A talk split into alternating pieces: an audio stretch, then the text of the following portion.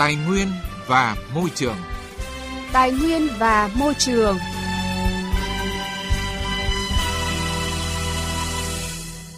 Thưa quý vị và các bạn, công tác đền bù giải phóng mặt bằng là nút thắt lớn nhất trong việc triển khai các dự án.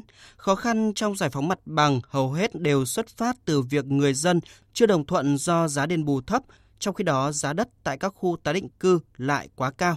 Dự án xây dựng hạ tầng kỹ thuật khu tái định cư phục vụ giải phóng mặt bằng các dự án trên địa bàn phường Lam Hạ, thành phố Phủ Lý, tỉnh Hà Nam được triển khai thu hồi đất từ giữa năm 2022 với toàn bộ diện tích nằm ở tổ dân phố Quang Ấm, theo kế hoạch đến hết tháng 7 năm 2023, dự án hoàn thành thu hồi đất bàn giao mặt bằng cho chủ đầu tư. Tuy nhiên, đến thời điểm này mới có 12 trong tổng số 164 hộ nhận được tiền hỗ trợ với lý do giá đền bù thấp, ghi nhận của phóng viên Đài tiếng nói Việt Nam thực hiện dự án xây dựng hạ tầng kỹ thuật khu tái định cư phục vụ giải phóng mặt bằng các dự án trên địa bàn phường Lam Hạ, gia đình ông Trần Hải Nam ở tổ dân phố Quang Ấm bị thu hồi hơn 700 mét vuông đất bờ sôi ruộng mật Ông Nam cho biết, mặc dù gia đình ông và 164 hộ gia đình khác đã được các cơ quan chức năng tổ chức tuyên truyền vận động thuyết phục nhiều lần, nhưng đến nay đa số các hộ vẫn chưa nhận được tiền bồi thường, hỗ trợ và bán giao đất. Một trong những lý do ông Nam đưa ra là do giá đất bồi thường quá thấp so với thực tế. Cụ thể, hai thửa ruộng của gia đình ông chỉ được đền bù hơn 170 triệu đồng, trong khi cùng cánh đồng trước đó, các hộ gia đình được doanh nghiệp đền bù 200 triệu đồng mỗi xào triển khai có ba lần họp dân thì toàn dân chúng tôi cũng chưa có biên biên bản nào nhất trí với cái giá 78 triệu 800 một xào. Người dân thì người ta cũng rất chấp hành chính sách đảng nhà nước thôi nhưng mà với cái giá à, nó thấp như này dần dần lấy làm sao được. Trong khi người dân chưa đồng thuận với giá đền bù của dự án này, thì đầu mùa vụ vừa qua, Ủy ban Nhân dân phường Lam Hạ lại có thông báo đến toàn bộ các hộ bị thu hồi đất ruộng không được tiếp tục canh tác trên phần diện tích này. Ông Phạm Thanh Tùng, tổ dân phố Quang Ấm cho biết, nếu là dự án làm các công trình công cộng, an ninh quốc phòng thì người dân sẵn sàng các phương án đền bù giải phóng mặt bằng, nhưng đây là dự án xây dựng khu dân cư nên người dân vẫn chưa nhất trí nhận tiền.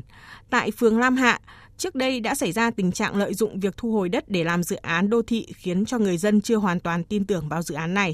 Cái dự án này trên giấy tờ thì chỉ biết là dự án tái định cư.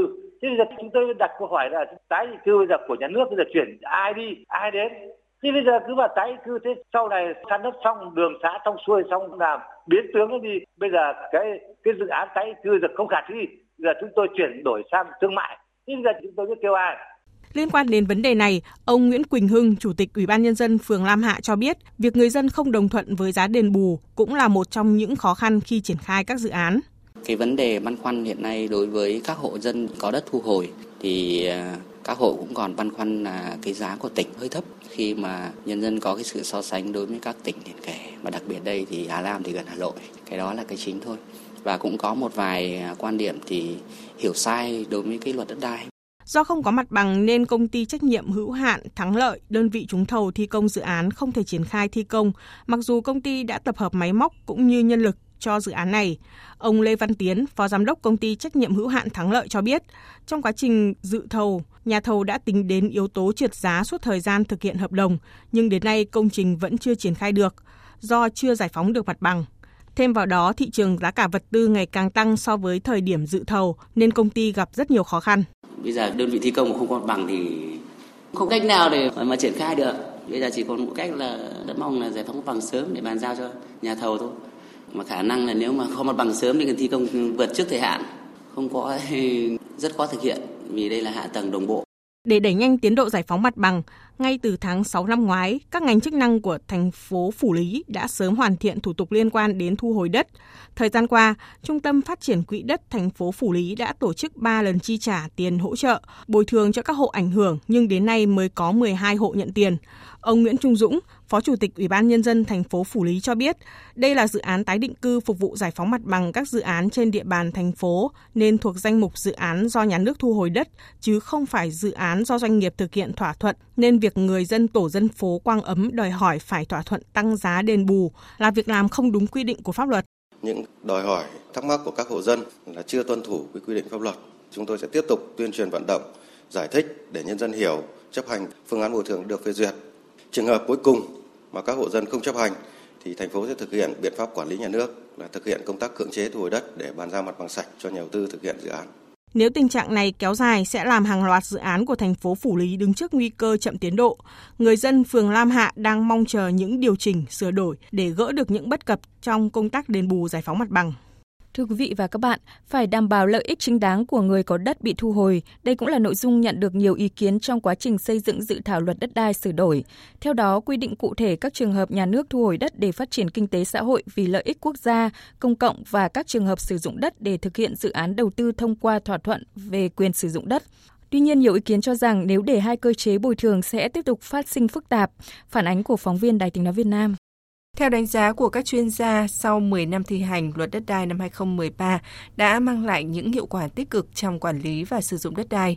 Tuy nhiên, Phó giáo sư tiến sĩ Phan Trung Hiền, trưởng khoa luật trường Đại học Cần Thơ cho rằng, trước sự phát triển vượt bậc của nền kinh tế hội nhập và sự tác động sâu rộng của cuộc cách mạng công nghiệp lần thứ tư, dự thảo luật đất đai sửa đổi cần chú ý xây dựng các quy định mạch lạc, minh bạch về một số nội dung như thu hồi đất, bồi thường, hỗ trợ tái định cư, tạo quỹ đất sạch, thu hồi đất vùng phụ cận, thì hiện nay các quy định này đã được đề cập trong luật đất đai. Tuy nhiên nó chưa đủ cái mức chi tiết và chưa tạo ra cái cơ chế để có thể là à, thu hồi đất vì mục đích phát triển kinh tế xã hội. Đúng với cái mục tiêu là không lợi nhuận à, hoặc là chủ yếu là vì lợi ích công ích cũng như là cái vấn đề là vùng phụ cận để tạo ra cái quỹ đất đủ lớn để cho cái địa phương có thể quản lý đất đai. Cái thứ hai nữa là phải giải quyết vấn đề xã hội đó là vấn đề khiếu nại khiếu kiện trong các cái vấn đề thu hồi đất bồi thường hỗ trợ tái định cư. Thì những vấn đề này mặc dù luật đất đai đã có cải tiến. Tuy nhiên là chưa có, thực sự là có thể tạo ra cái cơ chế để có thể là kéo giảm cái khiếu nại, khiếu kiện Giáo sư Đặng Hùng Võ, nguyên Thứ trưởng Bộ Tài nguyên và Môi trường cũng cho rằng dự thảo luật đất đai sửa đổi vẫn chưa đáp ứng được nhiều nội dung, mục tiêu đặt ra trong nghị quyết số 18 của Ban chấp hành Trung ương Đảng khóa 13 ngày 16 tháng 6 năm 2022. Dự thảo vẫn chưa làm rõ vấn đề về xác định giá đất phù hợp với thị trường, trường hợp về sử dụng đất đa mục đích, đặc biệt là đất tại các cơ sở thờ tự tôn giáo. Ngoài ra, dự thảo vẫn chưa giải quyết được tình trạng trồng chéo mâu thuẫn giữa luật đất đai và các luật bộ luật khác. Xác định giá đất trên nguyên tắc thị trường thì trong dự thảo là chưa thấy cái bóng dáng của thị trường nó nằm ở đâu, chưa nói được là làm thế nào để xác định được giá đất trên nguyên tắc thị trường. Một cái điểm cũng là trọng tâm của nghị quyết 18 là vấn đề chuyển đổi số. Hay nói cái khác là chúng ta xây dựng một cái hệ thống hành chính số trong cái quá trình chuyển đổi số để nâng cao cái hiệu quả của hành chính số. Hay nói cái khác là của cải cách hành chính thì cũng chưa thấy rõ về thu hồi đất để phát triển kinh tế xã hội vì lợi ích quốc gia công cộng. Dự thảo luật quy định tiêu chí phân định theo quy mô về diện tích dự án, trên 10 ha là trường hợp đấu thầu không phân biệt loại đất thực hiện dự án, dưới 10 ha và không sử dụng đất ở là trường hợp đấu giá, dưới 10 ha và có sử dụng đất là trường hợp thỏa thuận về nhận quyền sử dụng đất hoặc sử dụng quyền sử dụng đất đang có. Quy định theo hướng này nhằm xác định rõ ràng ngay trong luật các trường hợp đấu thầu đấu giá thảo luận về nhận quyền sử dụng đất hoặc sử dụng quyền sử dụng đất đang có để địa phương thực hiện. Tuy nhiên, nhiều đại biểu băn khoăn đề nghị làm rõ cơ sở đưa ra tiêu chí 10 hecta. Do vậy, Phó Giáo sư Tiến sĩ Hoàng Văn Cường, Ủy viên Ủy ban Kinh tế Quốc hội, kiến nghị. Những các cái loại nào là phải để cho người dân được thỏa thuận. Còn lại là thu hồi. Thì theo tôi nó chỉ có ba cái nhóm như này là nên để cho người dân thỏa thuận. Cái nhóm thứ nhất ấy là người dân với doanh nghiệp, người ta thỏa thuận với nhau chung đất lại người ta làm. Trong trường hợp này nó hoàn toàn có quyền tự thỏa thuận. Cái thứ hai là cái dạng nhà nước cũng cần phê duyệt. Người dân góp đất vào như dạng là một cổ phần. Phần đất người ta người ta vẫn có quyền ở đó.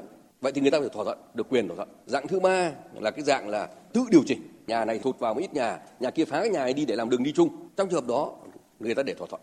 Nhiều ý kiến cũng cho rằng về phương pháp xác định giá đất, phương pháp thặng dư là phương pháp khoa học được áp dụng rộng rãi tại các quốc gia trên thế giới.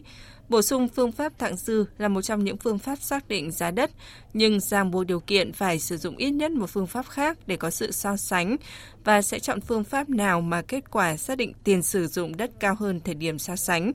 Các ý kiến khác nhau đề nghị giữ nguyên như trong dự thảo luật trình tại kỳ họp thứ 5 của Quốc hội vì phương pháp thặng dư có nhiều yếu tố phải giả định tính toán như doanh thu phát triển, chi phí phát triển, trong khi hiện nay còn thiếu cơ sở dữ liệu và căn cứ để giả định tính toán.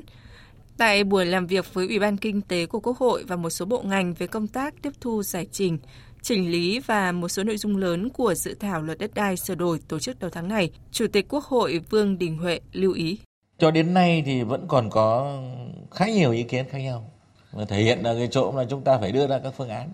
Kể cả những vấn đề mà không có phương án một, phương án hai thì cũng vẫn còn có ý kiến khác nhau. Cái trách nhiệm của chính phủ rồi của thường vụ quốc hội bây giờ vẫn rất là lớn. Mà không được phép là ngừng cái nỗ lực này.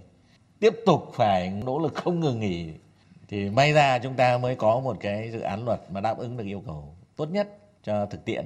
Tôi đề nghị chúng ta phải bám sát quán triệt để thể chế hóa đầy đủ các quan điểm nội dung của nghị quyết 18 của Ban chấp hành Trung ương khóa 13. Cái nào chưa đủ là phải đủ, cái nào mà không đúng thì không được. Chứ không có cái chuyện bây giờ bảo là bây giờ trình để sửa lại nghị quyết 18 không có khái niệm đâu. Và tiếp tục phải bám sát các cái quan điểm, các nguyên tắc, cái thông báo của Ủy ban Thường vụ Quốc hội từ đầu quá trình xây dựng luật cho đến nay.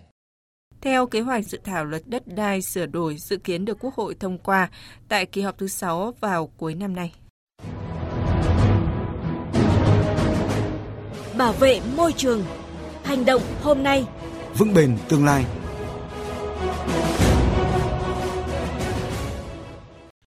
Thưa quý vị và các bạn, thành phố Belém ở Brazil là nơi để đăng cai hội nghị thượng đỉnh khí hậu COP30 năm 2025. Thế nhưng ngay tại khu vực này, tình trạng xả chất thải công nghiệp bừa bãi đang đe dọa hệ thực vật, động vật và sinh kế của người dân địa phương. Tổng hợp của biên tập viên Đài Tiếng Nói Việt Nam. Iguaraki, một khu phố nằm cách trung tâm thành phố Belém vài phút đi xe, nằm bên sông Biraiba, từng có rất nhiều tôm cá và đa dạng sinh thái. Nhưng giờ đây, ngư dân địa phương cho biết chất thải động vật, công nghiệp đã gây ô nhiễm cho sông Biraiba, giết chết động vật hoang dã và ngăn cản việc đánh bắt cá trong khu vực. Joao Vande, một ngư dân cho biết. Trước đây nước sông trong vắt chứ không như bây giờ. Khoảng 10 đến 10 năm trước, nước sông đã bắt đầu thay đổi. Ngày nay tôm cá không còn dồi dào và chúng tôi cũng không còn được hưởng nhiều thứ từng sẵn có từ dòng sông Biraiba. Ngay cả các loài chim, cá và tôm cũng đang bị ảnh hưởng bởi ô nhiễm ở dòng sông. Sông Biraiba từng là một dòng sông rất giàu các loại thủy hải sản. Bạn không thể tưởng tượng được quy mô đa dạng của con sông này. Ông Narareno Lobato, Chủ tịch Viện Visa Bara, chuyên nghiên cứu về môi trường, bày tỏ hy vọng sau hội nghị quốc tế lớn như hội nghị thượng đỉnh Amazon, tình trạng ô nhiễm trong vùng sẽ được cải thiện đáng kể. Nơi đây rất gần với trung tâm thành phố, nơi các nhà lãnh đạo, bộ trưởng thống đốc các bang dự hội nghị. Nhưng lẽ ra nên có một thanh tra môi trường đến đây để tìm hiểu. Đáng lẽ họ phải đến thăm chúng tôi để xem người dân ở ven sông Belém đang trải qua những gì. Hoạt động của con người đang tàn phá môi trường ở đây. Ngay tại vùng này, nhà chức trách từng xử phạt các công ty Phoenix, Kudoronos, Riba và Idea vì đã gây ô nhiễm cho sông Biraiba và gây thiệt hại về môi trường trong khu vực, nhưng các biện pháp đó chưa đủ sức gian đe. Belém là thủ phủ của bang Bara, nằm ở cửa sông Amazon với dân số 2,1 triệu người và là cửa ngõ vào rừng Amazon. Quý vị và các bạn thân mến, những cảnh báo về tình trạng ô nhiễm chất thải công nghiệp tại thành phố Belém của Brazil, thành phố đăng cai hội nghị thượng đỉnh khí hậu COP30 năm 2025 cũng đã kết thúc chương trình Tài nguyên và Môi trường hôm nay. Chương trình do biên tập viên Quang Huy biên soạn và thực hiện. Hẹn gặp lại quý vị và các bạn trong những chương trình sau.